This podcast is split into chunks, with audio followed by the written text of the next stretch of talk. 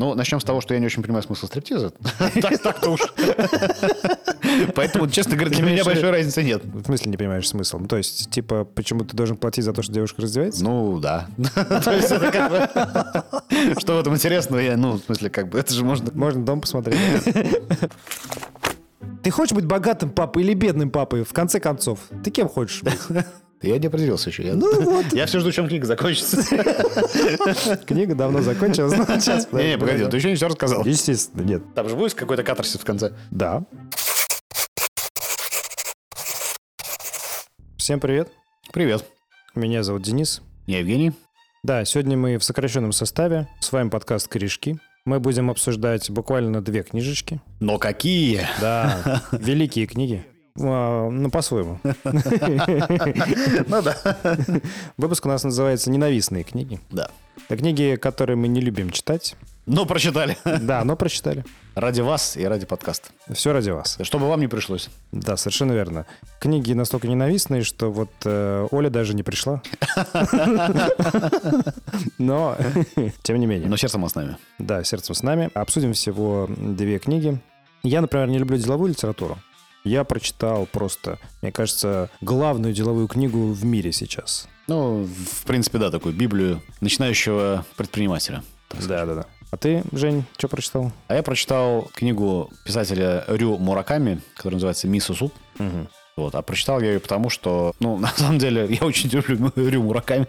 Я прочитал как-то его книгу «Дети из камеры хранения», и я ее читал и мучился, и это было ужасно, и она мне не понравилась, потому что она как-то очень тяжело написана, там очень много жестокости, которые я не, не очень понимаю, зачем. Ну, то есть, я не увидел художественного замысла за этими всеми описаниями, и она прям мне очень тяжело давалась. И когда мы решили записать этот выпуск «Ненавистные книги», дело в том, что еще... Ее рекомендовали, по-моему, как минимум два наших гостя в подкастах. Говорили, что вот, короче, ну, не, не конкретно эту книгу, но вот Рю Мураками, как писатель, он у нас почему-то... Многие гости считали, что вот прям, да, это, это круто. Его стоит читать. Есть даже такое мнение, что вот из двух Мураками, один из которых Харуки, второй Рю. Рю это, на самом деле, трушный Мураками, а Харуки это так, попса. Ну, я не согласен с этим, честно говоря. Но, может быть, тогда начнем как раз с Рю Мураками? Да, да, да, да. Я просто еще объясню, почему э, решили записать этот выпуск. То есть, как бы ненавистные книги, это не просто какие-то книги, которые, ну, мы там лично не любим читать, потому что таких книг, в принципе, много. Но есть очень много плохой литературы, каких-то книг, которые тяжело читать или которые там, в принципе, принято не любить. А мы постарались выбрать такие, которые нам рекомендовали или которые считаются популярными. Но вот лично нам они не зашли, и мы сейчас пытаемся объяснить, почему. Вот ты так говоришь, аккуратно, не зашли. А вот э, я и прочитал только потому, что рекомендую. Только специально для выпуска я прочитал. Я, в общем, тоже. Не то, чтобы я прям ненавижу, но это прям вот... Э, то, что я прочитал, это просто архетип. Э, именно та литература, которую я считаю на девяносто девять процентов бессмысленной. Жалею, что она напечатана в бумаге, потому что на нее потрачено сколько-то количество, какое-то количество деревьев. Э, ну, просто потрачено зря. Погоди, деревьев. Ладно, деревьев. Она еще вышла в электронном варианте. Сколько на нее потрачено единичка нулей? Это кто-нибудь читал? Я именно так и читал, на самом деле. Ну вот, и это было все зря. Вот с моей точки зрения было зря. Вот с Рю Мураками такого сказать не могу, а вот с моей книжкой. Ну, я могу, потому что я по своей воле, на самом деле, никогда бы к Рю Мураками не вернулся. Детей из камеры хранения мне вполне себе хватило. Я бы никогда не решил бы читать что-нибудь еще из этого автора. А тут, короче, вот нам прям рекомендовали. И, по-моему, кстати, даже выпуск Екатерины Мануиловой, как, кажется, да, кажется да, она да. рекомендовала. Это один да. из ее любимых писателей. Да-да-да. И вот это, конечно, я решил, что, ну, раз уж такой, такой популярный писатель, ну, значит, надо почитать. Я тогда, думаю, с него и начну. Начнем, но вначале нужно сказать, что вот вы, если смотрите нас, слушаете и не подписались, то обязательно подпишитесь. Там вот такой прямо платформ. Сейчас подпишитесь. Прямо сейчас, вот да. Не откладывайтесь. Да-да-да. Подпишитесь прямо сейчас. Да, и потом можете нам, когда подписались,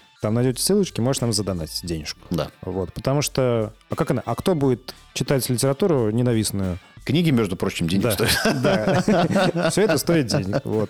Все мы... очень дорогое удовольствие. Совершенно верно. И мы страдаем, работаем над собой, пытаемся что-то сделать, делать для вас интересный контент. Поддержите нас, пожалуйста. Я обязательно прокомментируйте, кстати. Че как. Да, да. Че как. Согласны, не согласны, может быть, на самом деле. Вот какую-нибудь пургу несем. Да, вот, да, может быть. Согласны, не согласны. Да. Ну, скорее всего, так и есть. Но было бы интересно узнать, в чем именно. Совершенно верно. Ну что, Рю Мураками. В общем, да, это, конечно, интересная была история. В целом, как ни странно, мне первую половину книги, даже, наверное, даже, наверное, три четверти, может быть, ну, две-три, где-то так. Короче, большую часть мне было читать, как ни странно, интересно. Так. Ну, то есть, это не было теми мучениями, которые я испытывал при детях э, из камеры хранения. Я это прочитал достаточно быстро, а вот последнюю часть я домучивал, ну, то есть, в два раза дольше я ее читал, чем первую вот эту вот э, большую часть, потому что, mm-hmm. ну, честно говоря, там как раз все началось, сейчас расскажу. Скажу, что я имею в виду. Значит, о чем, о чем роман? Главный герой зарабатывает деньги с сопровождением иностранцев по так называемым веселым кварталам Токио. Веселые кварталы — всякие там бары, всякие публичные дома, какие-нибудь там пип-шоу, всякие стриптиз-бары и так далее, и так далее. Пип-шоу? И так далее. Ну, пип-шоу — это когда ты подглядываешь за девушкой, которая раздевается. Это очень дешевое, ну, как в книге описано, развлечение. Причем там есть еще и другие услуги, которые тоже можно за недорого купить. Mm. Вообще она просто раздевается, а ты подсматриваешь. Ну, она там типа под музыку, там что-то танцует, как-то такое. Вот. Ну, а ты подсматриваешь, да. Ну, то есть разница между стриптизом в том, что ты подсматриваешь. Ну, начнем с того, что я не очень понимаю смысл стриптиза. Так-то уж. Поэтому, честно говоря, для меня большой разницы нет. В смысле не понимаешь смысл? Ну, то есть, типа, почему ты должен платить за то, что девушка раздевается? Ну, да. То есть это как бы... Что в этом интересного? Я, ну, в смысле, как бы, это же можно... В чем тут? Можно дом посмотреть. Ну, мягко говоря, да, есть как бы другие способы. Это все хорошо, ладно. Странная достаточно история, ну, ну ладно, окей, я никого не осуждаю. У нас выпуск получается восемнадцать плюс. Да-да-да, конечно, конечно. Ну, камон, Рю Мураками, это тут okay. без восемнадцати плюс никак. Я думаю, что как бы не больше. Ну, короче, у него интересно очень описывается общество. В целом, э, такой декаданс. То есть это мир, где, во-первых, все эти бесконечные пип-шоу, во-вторых, там вот, например, школьницы, которые встречаются с мужчинами за деньги. То есть школьницы там типа вот лет пятнадцать-шестнадцать, ну, мужчины там типа там, тридцать, сорок, пятьдесят платят им за то, чтобы они провели с ними просто какое-то время. Ну, то есть там ничего такого, просто вот, ну, там за свидание они там приглашают там, в кафе там какой-нибудь или в ресторан, и просто с ними общаются, и потом. Ну, то есть как бы там может быть что-то еще, но это как бы отдельный уже бизнес. А вот конкретно этот вид услуг, это вот просто вот такая вот, такая какая-то это странная штука. То есть вот, ну, просто школьницы таким образом подрабатывают. Сколько-то они могут, могут там себе на завтраки, не знаю, на что они их там тратят, ну, в общем. И у главного героя собственная подруга, подруга, которую зовут Джун, ей шестнадцать лет, ему двадцать, и она тоже раньше встречалась с мужчинами таким образом за деньги. Ну, в общем, автор описывает это как немножко странную практику, но в целом такую повседневную. Ну, типа, для Японии нормально бывает. Ну, как будто да, как будто да. Но в целом это, кстати, достаточно забавная история в том смысле, что это было с такими традициями, да, то есть как бы почитать точку зрения Рю Мураками на то, что в обществе, которое он описывает, является приемлемым, а вот те же школьницы, да, которые встречаются там с мужчинами, это приемлемая история, то есть не то чтобы поощряемая какая-то или одобряемая, но в целом никто там особо проблем каких-то не видит. Это достаточно нормальная история. А книга написана, напомню, в девяносто седьмом что ли, году, ну, то есть это описывается девяностые. девяностые Токио, то есть достаточно там давно. Не знаю, насколько это актуально сейчас, но как бы вот на, на тот момент, э, во всяком случае, это было так. Центральная тема книги — это одиночество. Герои постоянно говорят о том, что ему одиноко, и людям одиноко, и женщинам одиноко, и мужчинам одиноко, и все они, значит, друг друга ищут и не находят, и чуть ли не школьницы встречаются, потому что им одиноко с мужчинами, и женщины становятся у него там проститутками, потому что они не хотят, ну, то есть не сколько они хотят заработать, сколько они хотят спастись от одиночества. Это такой способ. И на самом деле там главный герой и его, не то чтобы антагонист, но там персонаж, с которым главный герой проводит большую часть книги, он тоже страдает от одиночества и решает эту проблему достаточно своеобразным способом. Я сейчас об этом побольше расскажу. Я, в общем, все, ну, читал-читал все это, как бы все это интересно, но какой-то жести, вот как там в «Детях в камере хранения», не было. Я все ждал, когда же она начнется, и она действительно началась во второй половине книги. Все нормально. А в какой-то момент я уже прям подумал, что все, ну, пронесло, ничего не будет. Но в один момент автор внезапно, без предупреждения, начинает во всех подробностях описывать сцену жестокого убийства нескольких людей в страницах на двадцати, наверное. Вот, ну, или там, не знаю, десять, потому что я на телефоне читал, может быть, в, в книжке там в десять страниц. Но все равно так очень подробно, смачно, там, человек пять, наверное, нет, каких, может, пять-семь, да, где, где-то там убивает один из э, персонажей. Не главный герой, но его, так скажем, тот, с которым, на самом деле, проводит большую часть, большую часть времени. Вот, и после этого между убийцей и главным героем происходит следующий диалог. Убийца спрашивает главного героя, ну как, страшно было? Ну, то есть он там, типа, ну, что, что значит страшное убийство? То есть он там э, кому-то взрезает горло, там, кому-то там он, значит, выжигает глаза, там что-то еще, там какие-то, ну, то есть прям там реально жесть, кровь льется рекой. И после этого, главный, ну, значит, этот персонаж, убийца, спрашивает главного героя, ну как, страшно было? И главный герой отвечает, немного. нормально. Вот, главный герой затем начинает переживать нечто вроде стокгольмского синдрома и начинает оправдывать убийцу, в том числе тем, что как бы он, вот этого персонажа-убийцу, главный герой знает целых два дня. Он к тому моменту провел с ним два, два дня и сопровождал его как раз по вот этим всем кварталам Токио. А вот людей, которых он убил, он там даже, не знаю, знает пару часов. И поэтому как бы вот эти все люди, они ну, меньше заслуживают жить и как бы меньше имеют права на существование, чем вот этот убийца имеет право их убивать. Он начинает говорить о том, что ну, на самом деле эти все люди были никчемные, они за... непонятно, зачем они пришли в это заведение. Кто-то там из них, там, ну, значит, какие-то женщины, они пытались там зарабатывать, продавая себя таким образом, это тоже неправильно. Вот, ну и вот как бы тот, он, он такой ведет монолог и таким образом немножечко оправдывает то, что произошло. Тут дальше такая история. У, как, значит, в «Дети в камере хранения» важное значение, вот одна тема одиночества, вторая тема – это отношение героя с матерью. «Дети из камеры хранения», напомню, там суть в том, что персонажи, они, на самом деле, как раз и были теми детьми, которых мать в какой-то момент оставила в камере хранения, когда они были совсем маленькими. Ну и в этом трагедия. А тут, значит, в этом романе вот этот убийца, то есть не главный герой, он в какой-то момент описывается, как он, он рассказывает, во всяком случае, так, непонятно, насколько это правда или нет, потому что подчеркивается, что этот персонаж все время врет, и неизвестно, насколько ему можно доверять. Но в какой-то момент он описывает, что он теряется в городе, ему пять лет, он там впадает, ну, какой-то, начинает паниковать. А потом он через какое-то время встречает мать, она его находит. Uh-huh. Вот, но главный герой не радуется тем, что он нашел мать, а он, наоборот, злится и считает, что она его предала. То есть то, что он потерялся, это и предательство в его глазах. И он ее кусает за руку, прям кусает, прокусывает вену и начинает пить кровь. Вот, ему так понравилось пить кровь, что он э, захотел еще. То есть вот она та самая жизнь, про, про которую я э, рассказываю. Он пытается себе вскрыть вены успешно и перерезать себе горло, что у него не получается. К нему приставили специальную женщину, чтобы она не позволяла это делать, но он все же попытался, и она тогда его избила до полусмерти. Это все как раз происходит вот в той части, которая меньше, которую я как раз домучивал. Его, значит, этого убийцу несколько раз водили к психотерапевту, и они все, психотерапевты, говорили, что от боевиков мне это очень нравится, на самом деле очень напоминает современную дискуссию о том, что все, все зло, все насилие от видеоигр. Напоминает, значит, Доку два там, и все, все вот эти вот э, Кишки Эдишн, э, друг, другие подобные видеоигры. И потом он рассказывает, что его постоянно перевозили из больницы в больницу, значит, в колонии, из колонии в колонию, из больницы в колонию, из колонии в больницу, потому что его там осуждали, сажали, соответственно, вот, вот, в колонию. И он там научился, например, перерезать человеку горло так, чтобы кровь не, не шла. Очень такой полезный навык. Убийство он оправдывает тем, что для него это смысл жизни, необходимость. То есть, во-первых, ему понравилось пить кровь, и он потом несколько раз еще пил кровь. Он пил кровь там у людей, у лебедей. Там вот он смачно рассказывает, как он там лебедя, значит, там подманил и и пустил ему кровь, и пил кровь.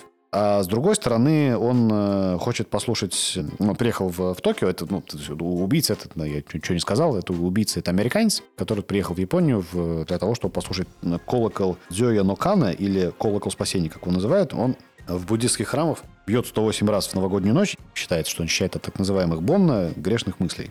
И он, вот этот вот убийца, он хочет таким образом послушать этот колокол и очиститься. То есть он поубивал там кучу народу, уже в Токио даже, и вот хочет послушать колокол, чтобы таким образом раскаяться. Вот. А название романа на самом деле в том, что убийца в принципе приехал в Японию, потому что хотел узнать, как выглядят люди, которые готовят и едят мисо-суп. Он узнал, что есть такой мисо-суп, ему понравилось, такое что-то загадочное.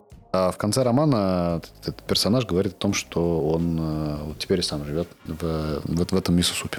Короче, совершенно правильно я сделал, что не читал э, Рю Мураками.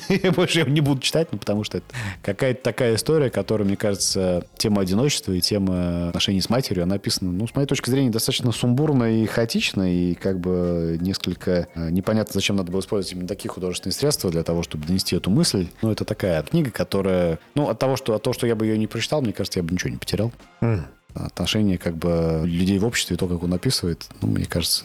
излишне натуралистичными. А может, он какую-то цель преследует? Может быть, но цель это от меня ускользает. Mm. Слушай, подожди. Вот этот э, убийца, он американец. Да. Э, и он типа не знал, что вот есть японцы. Не-не, он знал, что есть японцы, но просто он, он знает, что японцы готовят и едят мисо-суп. Uh-huh. И он захотел, значит, приехать в Японию с тем, чтобы узнать, как, что это такое за мисо-суп, как они его едят и как выглядят люди, которые его едят. Mm. Почему-то его это зачаровало, эта мысль. Слушай, мне кажется, там точно есть какой-то подтекст, какое-то двойное дно. Потому что это как-то все его объяснения звучат очень странно. Их нужно как-то реконструировать. Может быть. Но я не вижу, как это можно реконструировать. И самое главное, зачем. Подожди, то есть ты никакого там второго, третьего плана ты не находишь? То есть ты просто вот как сюжет очень, очень странный, и ничего там нельзя пообсуждать, подумать над этим? Ну, может быть, можно, но, опять же, то есть тема одиночества и тема отношений с матерью, она вот что была в «Детях» и где он ее там выразил. Почему тема отношений с матерью я сказал, а тема одиночества, потому что герои чувствовали себя не на своем месте, они все время искали какой-то звук, да, который когда-то они запомнили, и он им все время являлся, все время повторялся, возвращался как-то в их, в их мысли, а звук этот на самом деле был звук биения сердца матери, когда они были в, в утробе. Mm. Запомнили. И вот. И это как бы такая попытка как бы вернуться, такая попытка как бы объединиться, такая попытка перестать быть одиноким.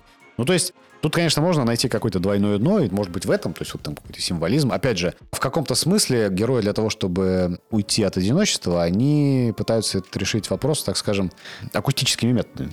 То есть, если для героев детей из камеры хранения это был звук бьющегося сердца матери, то для убийцы Фрэнка, для американца, это был звук колокола, который тоже mm-hmm. хотел услышать, таким образом избавиться от одиночества и найти себя и очиститься.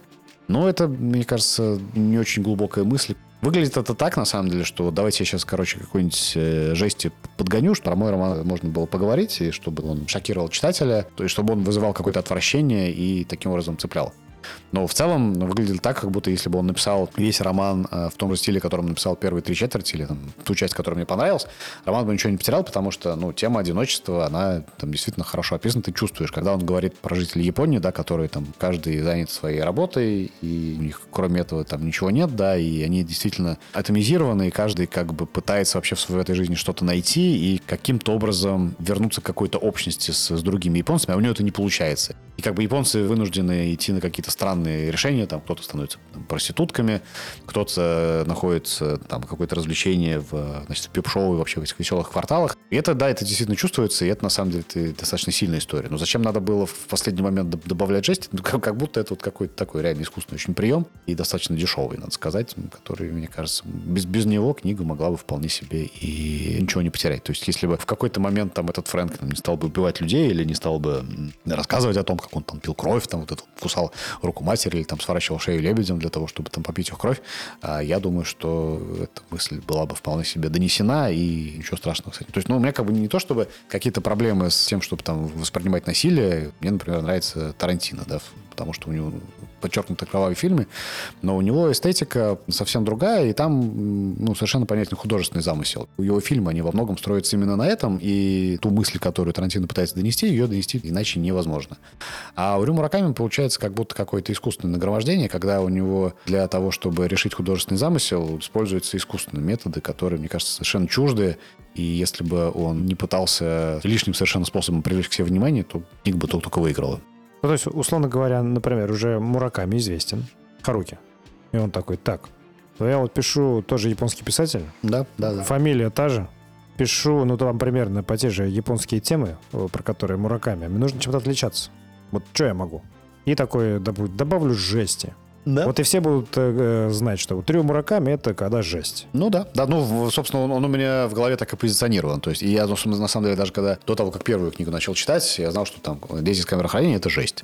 Вот, я прочитал, это действительно жесть. Я прочитал «Мисо-суп», это действительно жесть. Ну, то есть, да, наверное, это прав. Это может быть действительно какое-то позиционирование. Хотя, мне кажется, у них немножечко разные творческие пути. Они немножечко по-разному пришли к известности. И мне кажется, что не, не очень сильно конкурировали. Они же, в первую очередь, мне кажется, конкурировали ну, для, для начала на домашнем рынке, на рынке Японии. Угу. То есть, задача как бы отстроиться да, там, на международном рынке, она, наверное, стояла не в первую очередь. Но мне твоя мысль нравится, она интересная. Ну, и на «Бесном» тоже, что они... Там же у него фамилия же такая же. Ну да, да, да, наверное. Но выглядит это, выглядит это просто очень искусственно, и вот это как раз та самая часть книги, которую очень сложно воспринимать. То есть, ну, если, если сравнивать там с Тарантино, понятно, что это там совсем другой жанр, да, совсем, совсем другая художественная форма. И, ну, ну, там у Тарантино это воспринимается гораздо легче, чем, чем это воспринимается у Мураками. Это, это действительно какой-то очень тяжелый такой стиль, который непонятно зачем. Ну, то есть это не к тому, что там... читателя надо щадить или как-то его жалеть, да, и делать так, чтобы ему было удобно читать книгу. Но моя претензия, наверное, не в этом, а в том, что это выглядит очень инородно.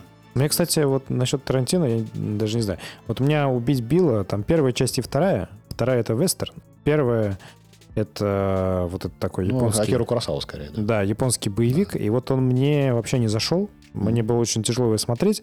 Потому что, ну, очевидно, мне эта эстетика, допустим, не близка, mm-hmm. похоже. И мне было тяжело смотреть еще, потому что там вот эта вот кровь, я тоже не понял, зачем. Ну, то есть это меня прям утомляло визуально. Mm-hmm. То есть смотришь и тут, и опять, и это, и там еще медленно достаточно. И ты такой, ну... И она однообразная. Ну, то есть это все время... Ну, кровище, да. кровище, кровище, кровище. Ты такой думаешь, я уже понял, можно дальше? Может, это заигрывание, понимаешь? Есть же высоко, как это, высококонтекстуальные культуры и низкоконтекстуальные. Угу. Почему, например, нам американская деловая литература кажется однообразной? Вот, потому что мы, у нас, по-моему, как это называется, высококонтекстуальные, то есть мы по контексту понимаем, мы уже все поняли. А он что повторяет и повторяет. Ну, да, да, потому что у них низкоконтекстуальные, и нужно э, делать так, чтобы поняли однозначно тебя. Может быть и так, да. Может быть еще, на самом деле, дело в том, что это ориентировано не, не на эту аудиторию, то есть это ориентировано на японцев, которые, может быть, таким образом что-то для себя понимают, да. И если этого не будет, то там, книга не будет воспринята так, как она должна быть воспринята с точки зрения писателя. Может быть, дело в этом, а я просто, ну, совсем-совсем не целевая аудитория, ну, то есть я там не, не японец, и вообще я читаю эту книгу в двадцать третьем году, а написана в девяносто седьмом. Так что, наверное, тогда был не совсем другой контекст и совсем другая реальность, но, тем не менее, вот рецепция на данный момент книги именно такая.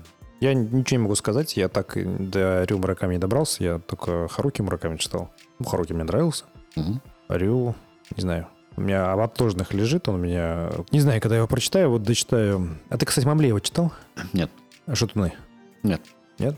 Вот я дочитаю биографию э, Мамлеева и, наверное, попробую, может быть, э, Рю Мураками понять, зайдет мне, не зайдет. Попробуй. Ну, потому что Мамлеева тоже, как сказать, смакование э, очень странного, страшного насилия, угу. которое он в поздние года преподносил как некий метафизический реализм и как бы пояснял, что это... Не для того, чтобы наслаждаться, это не то, что мне нравится, а вот это такой, как бы сказать, художественный способ и образ. Хотя, мне кажется, на самом деле там немножко по-другому все. Действительно, как бы не то, чтобы он нужен для чего-то, действительно, да, он как будто просто вот, ну давайте вот еще добавим, да, хорошо будет. Да. Окей. Так, как сказать, я не люблю деловую литературу. С моей точки зрения, почти вся деловая литература с точки зрения владения художественным языком написана очень плохо. Очень плохо. Особенно это легко заметить, если вы параллельно, например, читаете рассказы Чехова и э, какую-нибудь э, деловую литературу, э, в которой человек пытается как-то, ну, типа, образы использовать.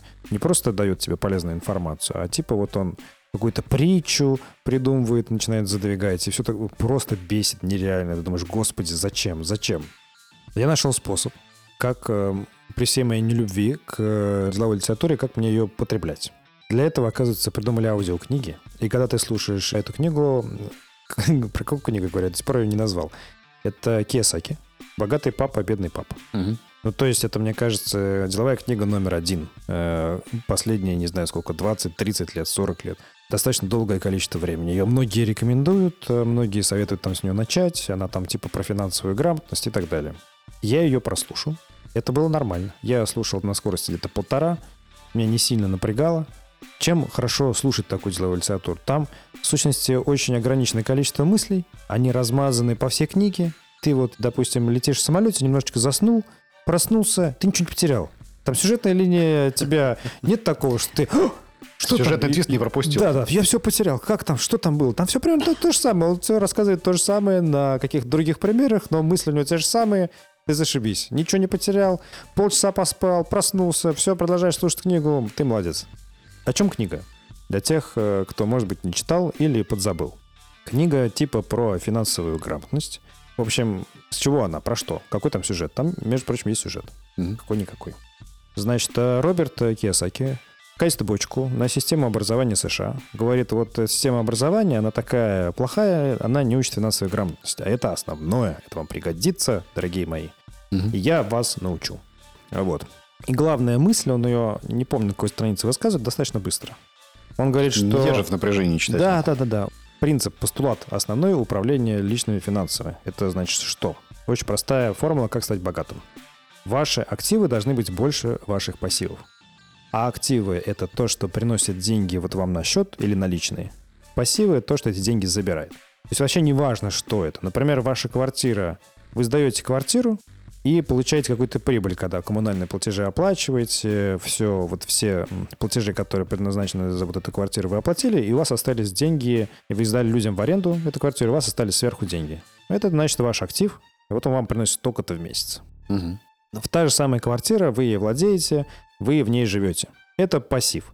Ну, например, эта квартира, вы живете в такой локации, что эта квартира растет. Ну, это пассив, но у него стоимость увеличится. В принципе, это нормальный такой пассив, более-менее. Вот, и, соответственно, как нужно становиться богатым? Количество активов увеличиваете, деньги увеличиваете, вкладываете в активы, которые растут в цене. Роберт Кийосаки очень любит недвижимость, очень любит американскую недвижимость. Его примеры относятся преимущественно к американской недвижимости.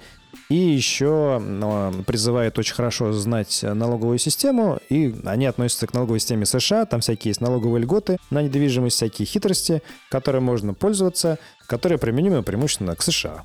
Вот, э, как-то так. Вот про это книга.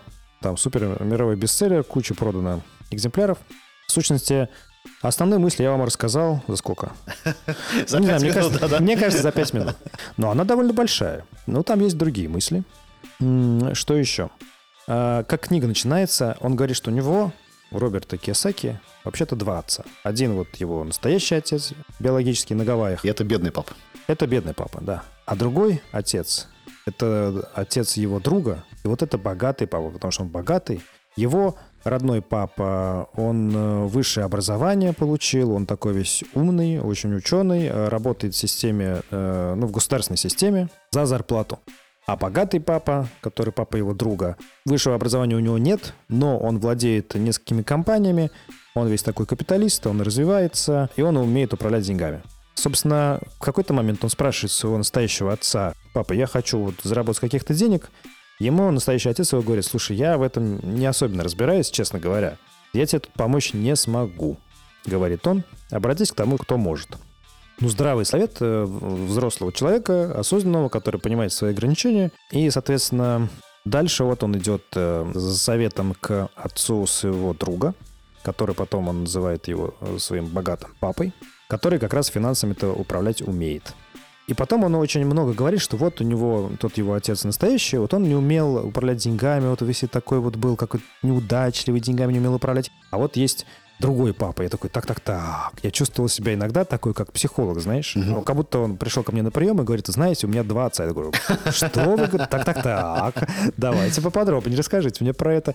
Вот у меня есть один отец, а другой отец моего друга. Вот мой отец не умеет управлять деньгами, это мне там очевидно, как задевает, очень расстраивает. А вот отец, которому я доверяю и который умеет управлять деньгами, это отец моего друга. Я считаю его отцом тоже. Так-так-так. То есть у меня явно какие-то проблемы в отношениях с отцом. При том, что отец ему изначально сам говорит: я не, не умею управлять деньгами. Да, иди поговори с тем, кто умеет. Да, да, да. Как-то интересно очень. Я получал некоторое удовольствие от этого, потому что такой: батенька, да у вас там какие-то вот явно есть непроработанные отношения с отцом, какие-то проблемы, это не может не сказаться на вашей дальнейшей жизни. Вот. Так что, если вы психолог, вы можете прочитать эту книжку с психологической точки зрения, как-то посмотреть, какие у него там могут быть проблемы, и понять, почему у него сложилась жизнь так, как сложилась. Связаться с Робертом Кийосаки. Возможно, ему нужна ваша помощь. Да, я думаю, что нужна. Я потому что почитал его еще биографию потом. Я про это mm-hmm. тоже расскажу. Там интересненько. Дальше. Как он научился управлять деньгами? Он, значит, пошел к отцу своего друга. Тот вначале заставил их очень долго ждать. А потом говорит: ну... у меня сейчас времени там нету, что-то такого нету, давайте вы попробуйте там мне в магазинчике поработать, вот, и потом, если что, я вам, типа, научу вас управлять деньгами. Вот они работали у него в магазине за копейки, там, ну, дети. И его это в какой-то момент Роберта взбесило, он еще отцу своему сказал, он говорит: вы что, он вас эксплуатирует за копейки, вы что такое, ну, это неправильно, угу. Придите к нему, разберитесь. Роберт говорит своему другу: вот я собираюсь пойти к тому отцу, потому что это несправедливо, мы тут работаем, впахиваем, а он нам платит вообще какие-то копейки, просто смешные деньги. А друг его говорит: мой отец знал, что ты так скажешь, он готов тебя принять. Они пришли и долго очень ждали, там часа два или три ждали. Готов, но часа через три. Да. Соответственно, там уже Роберт уже взбешенный был, приходит, и отец его друга говорит ему: ты молодец, ты уже лучше моих работников, потому что ты пришел, тебя что-то не устраивает, ты не просто ушел, уволился, что-то там сделал, ты пришел со мной поговорить. Ты типа молодец. Вот. Иди работай дальше. Ну, практически. То есть это такой, как это сказать, манипулятивный способ обучения. То есть там отношения с его вот этим вторым отцом, который обучал его управлять деньгами... Они, не очень здоровые. Мягко говоря, не очень здоровые. Это чистая какая-то манипуляция детьми. То есть это просто находка для психолога, мне кажется, эта книга. Ее можно разбирать на каких-то... Психологический триллер, в общем. Ну, практически. На, на как это, психологических тренингах э, или там обучении, обучающих семинарах рассказывать, что вот из-за этого получаются вот такие-то проблемы, это там нездоровые отношения и все такое. Просто, так сказать, образец. Вот. По ходу книги, конечно, Роберт Кийосаки, как все инфобизнесмены, он рекламирует там свои курсы, свою игру, которую гениальную настольную он придумал, которая стоит кучу денег, но она того стоит, потому что она помогает научиться зарабатывать деньги, правильно управлять деньгами. Там нужно писать активы в одной колоночке, пассивы в другой колоночке. Вот, и и отминус... смотреть, чтобы активов было больше, чем пассивов. Конечно. И отминусовав одно от другого, если у вас получается положительное число, вы молодец. Если отрицательное, вы не молодец. Не все справляются с этой сложной операцией. Поэтому нужно играть в игру и заказывать курсы, приходить на курсы Роберта Кийосаки, ну и вообще как-то... Извините меня, не все, не все могут, да, не только да. лишь все. Согласен, согласен. Вот, понять эту мысль.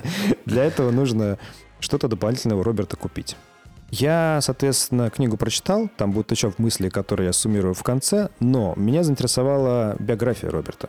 Потому что он говорит, что вот я в какой-то момент, у меня было несколько бизнесов, я там э, был банкротом два раза, не сразу у меня получилось э, заниматься бизнесом, потом вот я начал преподавать и писать книжки.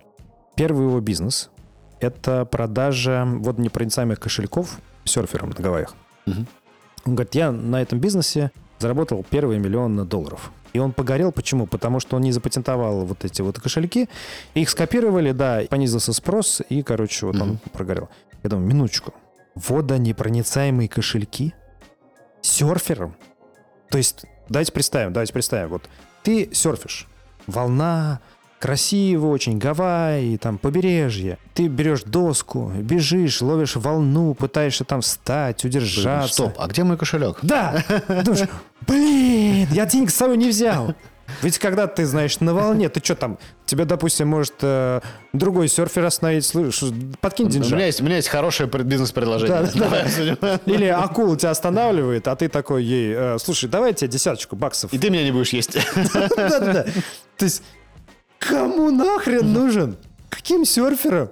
Водонепроницаемый кошелек. Это что? Это что, все, реально все это, вы это верите? Что на это можно? Подожди, и сколько этот кошелек это стоит? Сколько их да, нужно да, продавать на миллион продал, долларов? Это, это, это интересно, если это выручка. Да, но это похоже на прибыль типа. То есть он заработал Нет, на этом, сколько же еще продал? Да-да-да.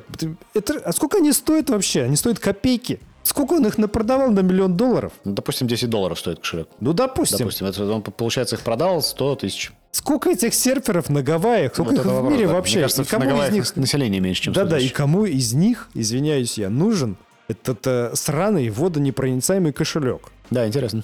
И, в принципе, все в биографии Роберта примерно такое же. Ты вначале читаешь, думаешь, ну, окей, да, там бывает. А потом ты так прокручиваешься в голове, что...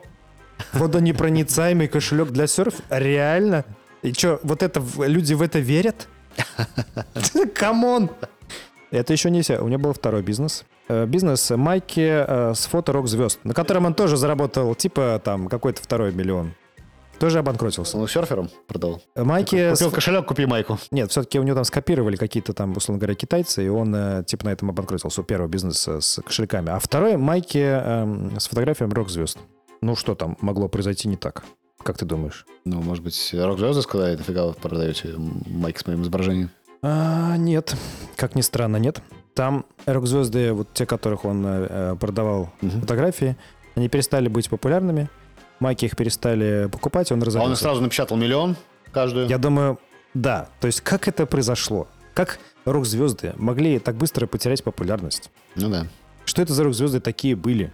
Как может взорваться миллион долларов на майках для рок-звезд? Вот, что это за чушь? Ты не понимаешь, это просто это гений, это гений Роберт Кийосаки. Никто не мог, а он смог. Да, конечно, да, да, да. Ну, допустим, ребята, если среди вас есть миллионеры, которые заработали на майках для рок-звезд и... И на кошельках. Ну, а вот непроницаемых кошельках для серферов, пожалуйста, напишите нам в комментариях, что это возможно. Ну, мы вас пригласим в подкаст и с вами поговорим. Реально. Вот. Ну, значит, он во второй раз прогорел. До этого он еще там был, учился в мореходном училище, там, во Вьетнаме воевал. Угу. В общем, какая-то была бурная биография. Отношения его с отцом чем закончились? Он как-то не очень хорошо учился в вузе, ему было там скучно, потому что все было не так, не по его. И поэтому он вот работал на таких странных работах и все время сразу понял, что он будет открывать свой бизнес. И вообще пошел как-то не так, а пошел учиться на летчика военного, потом пошел воевать в Вьетнам. То есть его вот эти странные отношения с отцом э, на биографию его явно сказались. Интересно. Мне так кажется. Если бы он все-таки доучился, наверное, бы он бы понял, что, ну, может быть, не стоит э, продавать кошельки, вот непроницаемые серфером, потому что серферам нахрен не нужны кошельки. Может, плавки какие-нибудь там будет им продавать. Доски, в конце концов, для серферов. Это репеллент от акул. Что-то. Я не знаю, какую-нибудь биту от акул или какую-нибудь такую штуку, которая отпугивает акул. Ну, Ну, что-то, что серферам нужно, реально. Как-то так. Нет, ты не понимаешь, он создал рынок. То есть никто до этого не знал, что серферам нужны водонепроницаемые кошельки. А он смог. Суть в том, что он разорился, не очень-то он создал. Ни у одного, понимаешь, ни у одного серфера не было никогда кошелька. Это же, это же гигантский рынок. Он пришел и объяснил, что им нужны кошельки. Ребята, если вы серфер... И вам нужны кошельки. Да, и вам нужны кошельки. Реально, мы ничего... Ну, может, мы не понимаем ничего в этом. Напишите, пожалуйста, что вот серферам действительно нужны постоянно кошельки, когда они серфят. Водонепроницаемые. Фишка, да, что они, видишь, водонепроницаемые. Им, понимаешь, до этого все продавали водопроницаемые кошельки. Они такие, блин, ну что ты мне опять продал водонепроницаемый кошелек? У меня все, все доллары там помялись и намокли. А Кийосаки пришел, говорит, вот тебе водонепроницаемый кошелек. Ну вот. В общем, он пришел с армии, вот открыл эти все два бизнеса, прогорел успешно. Вот. И потом решил сделать что? Не знаешь, что здесь еще интересно? Вот, вот, вот прогорел в какой момент? То есть как бы ты... Мне кажется, знаешь, как только ты напечатал миллион... Вот-вот-вот, да, ну то есть как бы ты... Не то, чтобы прогорел, то есть у тебя просто, ну, прогорел, значит, ты там залез в долги и обанкротился, да, у тебя нет возможности там, ну, этот бизнес вести, потому что ты там в долгах, условно говоря. Когда у тебя просто заканчивается спрос, ну, то есть как бы продавал кошельки, продавал, продавал, продавал, потом раз, тебе что-то перестали продавать, ну, как бы ладно. Да, мне кажется, там какая-то странная история. Может быть, он прогорел сразу, понимаешь, он взял... Или потому что он, не знаю, может, такой, о, поперло, короче, я продал миллион, сейчас я, короче, закажу кошельков производства на два миллиона, например. И в этот момент они как раз перестали. Мне кажется, он, знаешь, ну, я не уверен, что можно продать миллион кошельков, он продал, грубо говоря, сотню. Ну, сто тысяч. Сотню? сто тысяч кошельков. Нет, сотню продал. Сотню кошельков, это сколько, по... десять тысяч долларов кошелек, да, что ли? Да. Нет, ну что, ну, немного стоит, но просто он продал сотню кошельков, смотрит, а их быстро очень продал.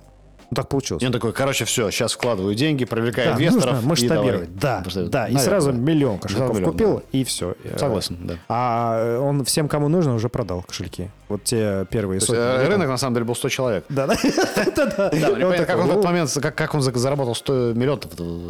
Только если это было сто очень богатых серферов, которые купили кошельки по десять тысяч долларов каждый. Ну, это магия, харизма Роберта Кийосаки, да, которая да, позволяет вот, продавать кажется, кажется, серферам под непроницаемые кошельки. Ну да, молодец. Гениальный продавец. Наверняка.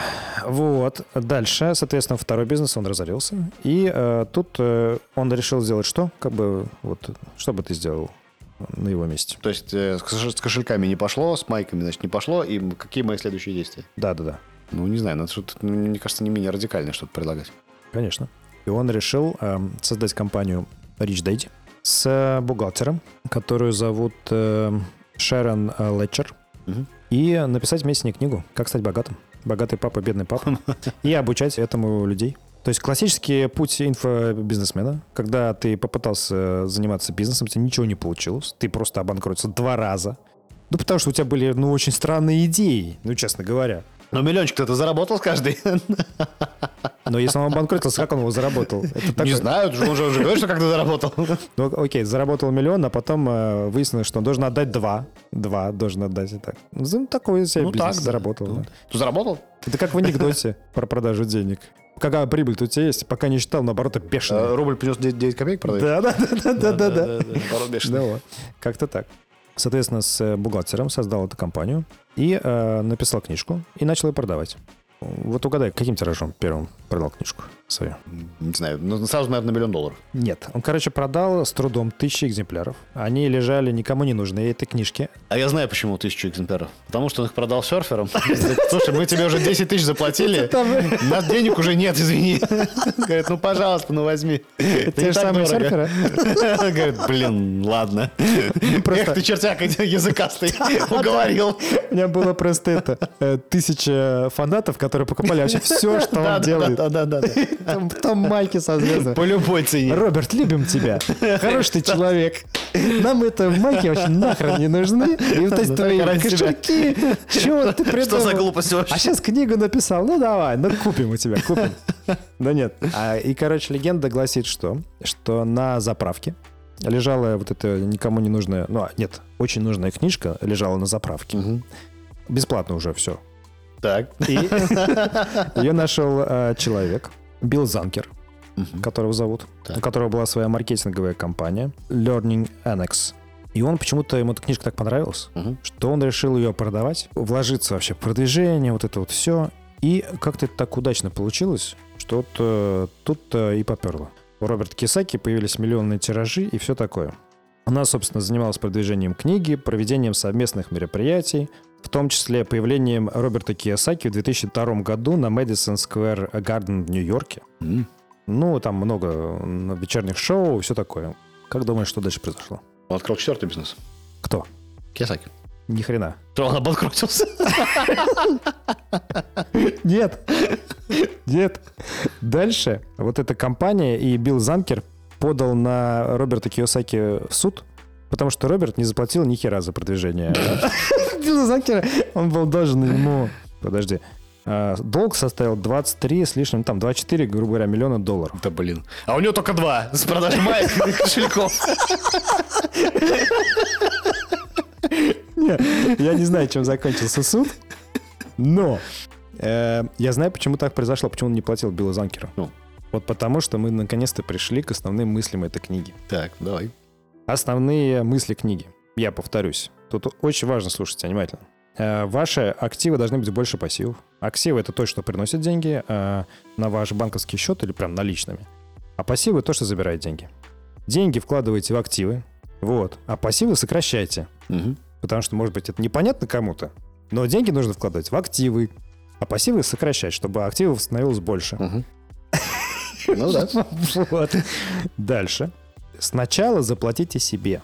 Это придумал не Роберт Кийосаки, он там какого-то другого чувака цитирует, который это придумал. Я не запомнил, кто это. Но принцип какой? Сначала заплатите себе. Что это значит?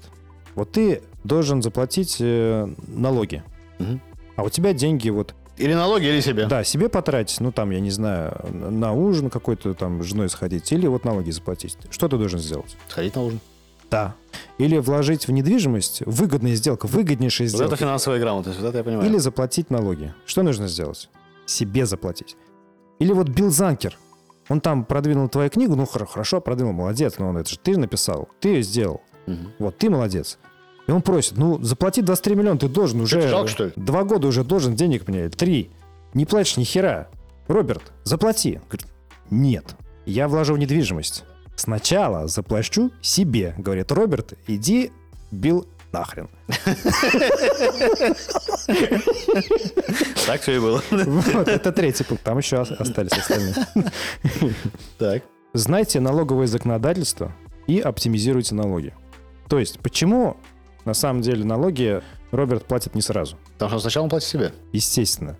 Но почему он может это делать? Потому что ты потом можешь обратиться в налоговую систему США. Как работает? У тебя приходит, говорит, вы налоги не все заплатили. А я говорю, я все заплатил? Не-не-не, не совсем так. Ты говоришь, ребят, ну я понимаю, да, виноват, конечно. Давайте вот я прямо сейчас заплачу. Но не все, которые я должен. Вот эти пени не буду платить. Угу.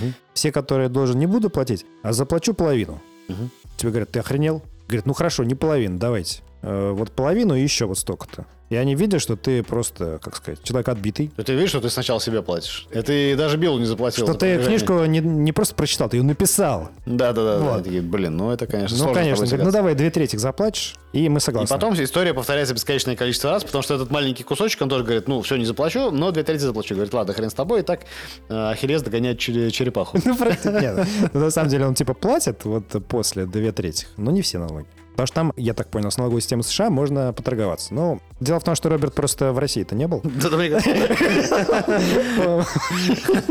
Вот, в России бы он понял, в чем... Я, честно говоря, сомневаюсь, что там такая вольница в Соединенных Штатах. Ну, вот Юра в Канаде говорит, что примерно так, да. То есть ты можешь поторговаться с налоговой, представляешь? Класс, да? Но там еще есть всякие налоговые льготы. Нет, там... ну, то есть, может быть, даже можно поторговаться. То есть, когда, там наверняка правовая система Соединенных Штатов и Канады, она более развитая, чем в России, но, во всяком случае, она существует и применима каким-то образом. Но, мне кажется, это ну, нельзя делать бесконечное количество раз. Ну, как спортивный интерес, извини меня. Да, хочешь она, быть она, богатым? Насколько хватит? Ты хочешь быть богатым папой или бедным папой, в конце да, концов? Да, да, ты да. кем хочешь да. быть? Я не определился еще. Я, ну, вот. я все жду, чем книга закончится. Книга давно закончилась. Не-не, погоди, ты еще не все рассказал. Естественно, нет. Там же будет какой-то катарсис в конце. Да. Знайте налоговое законодательство, оптимизируйте его. То есть это прям вот он много этому вопросу уделяет. Более того, как он оптимизирует? Не он владеет недвижимостью, а владеет компанией с ограниченной ответственностью, зарегистрированной в Штатах, где пониженные налоги. И... это не его дома, это дома его компании, а на компании там другие налоги, там, короче, всякие есть прикольчики, когда вот ты покупаешь, продаешь, и там получаешь скидки. Это чисто американские реалии, которые к российскому законодательству неприменимы, но там какие-то общие принципы управления недвижимостью есть, которые можно применить, но они применимы очень ограниченно. Ну, то есть, например, покупая недвижимость на каких-нибудь... люди обанкротились. Покупай недвижимость дешево, продавай дорого. Естественно. Ну, да, сложный, конечно, принцип, сложно догадаться, но как это реализуем практически? Тут обанкротился, и ты смотришь вот на недвижимость, распродается на таких аукционах. Ну, у тебя деньги есть, ты приходишь, покупаешь. Вот, и причем ты можешь э, купить, но за деньги вообще лица другого. То есть ты смотришь эту недвижимость, другому чуваку говоришь, вот есть вот такая недвижимость, вот такая вот, зашибись, она будет тебе очень полезна, давай, сколько стоит, ты ему говоришь цену больше, чем в аукционе, он тебе дает деньги, но говорит задаток, дай мне, пожалуйста, там, допустим, семьдесят процентов стоимости, mm-hmm. ну, потому что может уйти. Он тебе дает семьдесят процентов, а это все, что ты должен отдать, или, допустим, пятьдесят процентов, а это все, что ты должен отдать, и все остальное тебе. И ты вот, вот так вот мгновенно заработал кучу бабла. Вообще. Это, в принципе, в России, наверное, тоже возможно, но нужно этим заниматься постоянно. Mm-hmm. И последнее, последний пункт. десять процентов дохода своего отдай на благотворительность. Вот. Это, в принципе, все. Все мысли к ней. Все принципы, по которым он живет. И я вот подумал, ну окей, Роберт, я прочитал твою книгу, я все понял. Думаю, кому может быть полезна эта книга? Кто живет по этим принципам, подумал я. И я подумал, что на самом деле есть люди, которые, может, и не читали эту книгу Роберта Кийосаки, но по этим принципам живут. И мы этих людей знаем. Они когда-то носили малиновые пиджаки. Сейчас они, кто остался жив, так сказать, занимаются бизнесами. Они все обеспеченные люди, кто остался жив. И смысл в чем? Бизнесмены девяностых, мне кажется, жили абсолютно по такой же логике. То есть сначала заплати себе. Да. Тебе нужны активы, а пассивы не нужны. Вообще да. Более того, они максимизировали свои активы тем, что не всегда эти активы им принадлежали, они их контролировали и получали за это чистый кэш, наличные. А вот что там, какие-то проблемы в бизнесе, это их вообще не касалось. Это не была проблема. Зачем? Им нужны активы. А вот эти ваши пассивы им не нужны. Вот эти пассивы, сами своими пассивами, так сказать, разбирайтесь. У меня актив, а не пассив. Вот. Сначала заплати себе. Ну, тут некоторые строили на этом целый бизнес. Они брали кредиты у банков. Угу. Сначала платили себе. Покупали джип Чироки и ящик водки абсолютно. Да-да-да. И потом банки к ним приходили, говорили, а верните, пожалуйста, деньги. А люди говорили а-ля-улю. И либо отбывали в неизвестном направлении, либо что-то с банкирами случалось. Ну, в общем, разные были схемы. Ну, они всегда сначала платили себе. А десять процентов на благотворительность? Так. В общак? Нет, не всегда. Но это, ты же говоришь, ra- разные были бизнесмены. У нас храмы на что строятся, извини меня? Вот эти вот все вещи, между прочим. Они строятся на такие деньги. Потому что они тратят десять процентов на благотворительность. Может, и больше кто-то тратит. Ну, не только храмы. Они действительно дают на благотворительность. То есть я, ну, там, знаю через знакомых таких людей, которые вот... Э, у них бизнес такой, как бы сказать, не всегда законный. Угу. Ну, там разные схемы есть. Вот они часто... очень много денег отдают на благотворительность в разные организации. Какие молодцы? Конечно. десять процентов, тут, наверное, больше. Вот. Это я все к чему. Но, с другой стороны, до сих пор у нас, если так интеллигент для себя рос, или там у тебя высшее образование, более-менее интеллигентный человек, зарабатывать деньги как будто... или много денег, как будто это так не очень хорошо. Или быть, допустим, таким человеком, который куда-то стремится, но амбициозным. Это как будто тоже так стрёмно. И в культуре, в принципе, у нас как будто стрёмно. У нас много пословиц и поговорок, которые этому не способствуют. Вот если вы человек с высшим образованием, может быть, даже двумя, у вас развитая саморефлексия, то обязательно нужно прочитать книжку Роберта Кийосаки. Потому что она про то, что там деньги зарабатывать не стыдно, деньги можно зарабатывать много, спекулятивными операциями, это нормально. Это тоже интеллектуальный труд, эту спекулятивную схему хитрую, ее нужно найти, нужно придумать, нужно реализовать, нужно сделать так, чтобы тебя не посадили потом. Налоги нужно оптимизировать, это нормально. Это учит Роберт Кийосаки и другие бизнес-тренеры. И поэтому таким людям эта книжка полезна. Но если вы, допустим, «Войну и мир» не читали, «Анну Каренину» не читали, не собираетесь, кого еще? Ну вот хотя бы Рю Мураками. Сначала Анна Каренина, потом «Война и мир», потом Кийосаки. Да, совершенно верно. В такой последовательности. Не, не, не сразу Роберт Кийосаки, пожалуйста. Вначале, вначале ознакомьтесь с какими-то гуманистическими идеями, а потом можно Роберта Кийосаки, да. То есть он, в принципе, не бесполезен. Он полезен. Его крестовый поход против системы американского образования, я думаю, какой бы она ни была, она все-таки получше, чем идеи Роберта. Честно говоря. Потому что их можно сформулировать очень быстро. Ничего в них секретного большого нет. А система образования немножко не про то. Ну, то есть, окей, финансовую грамотность по Роберту Кийосаки можно, наверное, преподавать, но это не все, что пригодится в жизни. Я, на самом деле, я читал э, Кийосаки. Я читал его, когда мне было двадцать с чем-то лет, после окончания э, первого моего образования. Uh-huh. По первому образованию филолог. На тот момент эта книга, на самом деле, показалась очень полезной, очень такой, прям очень интересной. И действительно то, что, несмотря на то, что у меня на тот момент уже было высшее образование, я учился в хорошей школе, но нигде об этом не, не рассказывали. То есть эта идея про активы и пассивы, да, сейчас в тридцать девять лет она кажется самоочевидной и понятной. Но на тот момент это было откровение, потому что какие-то активы, пассивы, что там. То есть есть что-то, что тебе приносит деньги, что-то, что у тебя забирает деньги. И вообще то, что деньгами можно и нужно управлять, это вещь, которая была неочевидная. О том, что деньги – это в целом такой конструкт, которого на самом деле ну, не существует. То есть это же, в общем, деньги существуют до тех пор, пока мы в них верим. А это вещь, которую нужно как-то в, как- в какой-то момент в себе понять, да, что деньги – это не то, что, не то, от чего ты э, зависишь. Деньги – это то, на что ты можешь влиять. И эту мысль я тоже у Кийосаки тогда почерпнул. И она, на самом деле, была такая открывающая и освобождающая даже, я бы сказал, на тот момент. Наверное, эту книгу при всей ее простоте нужно, я с тобой согласен, нужно прочитать в какой-то момент. Потому что, ну, если, если у вас не было какого-то опыта, если у вас нет там, финансового образования, если у вас этому не, не учили в школе, родители там, не научили там, управлять личными финансами, то это вообще полезный продукт. И ты знаешь, мне кажется, что то, что она до сих пор популярна и востребована, она говорит о том, что да, действительно что-то в системе образования мировой нет да, чего-то, что есть в этой книге, что делает ее популярной. Те же тренинги и игры, которые Кийосаки разработал, и всякие какие-то курсы, да, они по-прежнему, да, наверное, они учат, может быть, каким-то очень простым вещам, но, видимо, на это есть спрос. Видимо, людям этого не хватает, и они чего-то не понимают, и, может быть, какие-то даже простые вещи, не такие уж и простые для многих людей. Это, наверное, нормально. Главное, наверное, действительно прочитать ее вовремя. Не слишком рано, не слишком поздно. Я думаю, да. Несмотря на то, что я смеюсь над тем, что вот у Роберта не было никакого бизнеса, и он два раза прогорел, и даже вот его соавтор книги, он даже с ней разругался, и она открыла свою тренинговую компанию, а он сейчас свою. То есть он даже uh-huh. с ней не смог сохранить какие-то отношения. То есть у него какие-то явно есть проблемы с, в отношении с бизнес-партнерами. Но, как ни парадоксально это звучит, ты можешь обучать бизнесу, не будучи великим бизнесменом. А будучи великим бизнесменом, вполне возможно, что ты вообще не сможешь обучать бизнесу людей. Потому что это разные вещи. Может быть, да. Потому что, например, новички во многих случаях, они лучше обучают чему-то, потому что им это интересно. Для них это все ново. Они чуть повыше, чем люди, которых он обучают, но они дают им вот э, знания, дотягивают до себя. Это вопрос про уровень людей, которые обучаются, во-первых. Ну, да, да, да, да. А во-вторых, про интерес и про талант именно обучать. Это вообще другое. Это не всегда связано, на самом деле, с бизнес-талантами. Это может быть даже противоречит.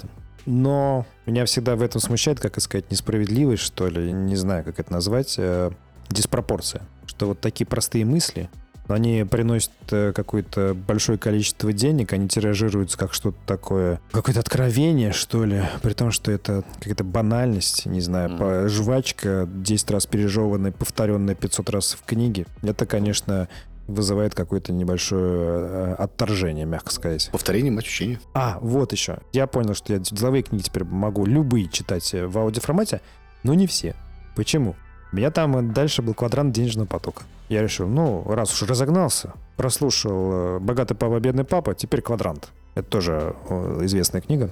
Но там диктор, который читает эту книгу, у него, очевидно, какие-то, как это сказать, актерские комплексы, что ли. Так. Он пытается читать эту книгу по ролям, И это звучит дичайше, просто смешно. То есть я не смог ее читать, потому что... Ну, то есть это было просто ржака. Он ее читает как? Он читает ее немножко как сказку. То есть эту книгу он читает реально. А сейчас я расскажу вам. Ну, то есть как притчу. Понятно, что он читает ее как притчу, но звучит это как будто читает как сказку.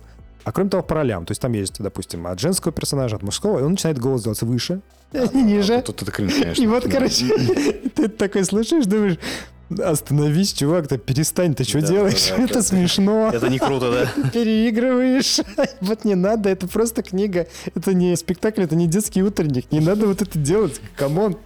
Вот, а он продолжает. И он, более того, он так, так дальше еще у него персонажи добавляются, очевидно. Там включается еще один персонаж, другой, третий, четвертый, пятый. Mm-hmm. Такой слушаешь, думаешь, ну ты, конечно, чувак, ну ты даешь. Это просто деловая литература. Можно ее, вот как предыдущую книжку, также примерно рассказать, там нормально. Я не, я не помню, как сказать, никаких особенностей, там каких-то выдающихся актерских. Ну там, ну нормально сделал чувак свою работу. Зачитал эту книгу так, чтобы ее можно было воспринимать. А тут ты, это тебя отвлекает от книги, от содержания того, что ты такой, а, а вот когда-то давно. Ну, как так?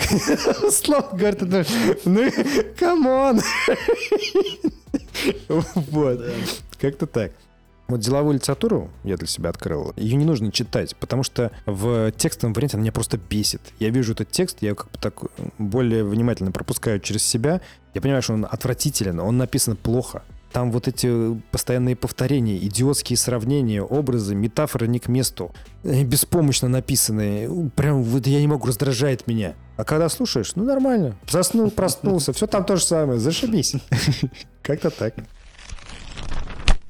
Я подумал, какую оценку поставить. Я, наверное, поставлю семь или даже восемь из десяти. Несмотря на то, что это вообще не моя литература, ненавижу такого типа книги. Тем не менее, я признаю их пользу. Наверное, вот как раз, когда ты в студенчестве где-то в вузе, в каком-нибудь филологическом или даже экономическом, или каком-нибудь таком, ну, научной специальности, там, математику изучаешь, что-то еще, ты вот прочитаешь вот это вот, оно полезно. Угу. Потому что действительно про это не говорят, особенно у нас, потому что у нас все равно как бы да, да. постсоветское некоторое такое мышление и к деньгам, и к отношению ко всему. В семье не всегда это мучит. Потому что ну, никто не инвестировал в семье. Ну, да, кто да. тебя будет учить? Откуда? То есть это тоже полезная история. Согласен. Вот. Наверное, нет, все-таки семь, потому что... Ну, потому что ну, нельзя вот такое маленькое количество мыслей размазывать на целую книгу, заниматься самовосхвалением, неправдоподобные примеры про второго отца, потому что вначале ты такой так-так-так, как психолог, а потом ты перестаешь в это верить, во всю эту историю. Тебе кажется, что вообще он все выдумал. Не веришь, что он там во Вьетнаме воевал, хотя похоже, что он там реально воевал. Mm-hmm. Ты перестаешь вообще верить во всю его биографию, потому что она как будто тебе кажется какой-то, как сказать, неправдоподобно невыдуманной, в том числе потому, что на книге написано плохо, и ты не веришь тому, что написано. Ну да, это самое плохое, что может случиться. Ну да. Так, а я, кстати, тогда, наверное, поставлю пять из десяти, потому что в какое-то время книгу было интересно читать. Все остальное, да, за что я снизил, я, в принципе, уже рассказал, и на самом деле, наверное... Приверженность автора вот какому-то такому... Его попытка следовать э, своему первоначальному или, не знаю, маркетинговому замыслу во что бы то ни стало, мне кажется, не очень удачная. Понятно. Ну, грустно. Что сказать? Рю Мураками в нашем подкасте «Корешки» оценен ниже, чем Роберт Кийосаки, получается так. Ну, почему грустно? Может быть, это хорошо. Нет, мне почему-то грустно. Но, с другой стороны, это же выпуск про ненавистные книги, так что... Получается, я при том, что не люблю такую литературу, не такая уж она, получается, не ненавистная по оценкам. Ну, у меня, видишь, я не два, не один, не три, там, не четыре даже, пять. По-моему, повыше, чем «Колхозное строительство» Андрея Готлибовича Шопперта. Ну уж там в несколько раз выше, чем «Спецназ». Не к ночи будет помянут. Спасибо, что были с нами. Спасибо. Да, если вы не подписались до сих пор, уж подпишитесь. Да, сейчас точно можно. Прокомментируйте. Есть книги, которые вот все любят, а вы, допустим, ненавидите. Допустим, не знаю, «Доктор Живаго». Я раз пять пытался начать читать и так и не смог. Mm-hmm. Вот. Но я, наверное, все-таки... Я, кстати, попробую в аудиокниге его прослушать тоже. И пойму, может быть, потому что многие его любят, а мне он как-то не очень приятен. Подписывайтесь, комментируйте. Комментируйте, ставьте лайки. Да, донатьте нам на донате. И мы купим еще больше ненавистных книг. Совершенно верно. И прочитаем их. Если у вас идеи есть для следующих выпусков, можете тоже написать. Да, да. Мы к ним прислушаемся. Не факт, что мы прям это все сделаем, но будем стараться. Да. Всем спасибо. Спасибо. Пока-пока. Пока.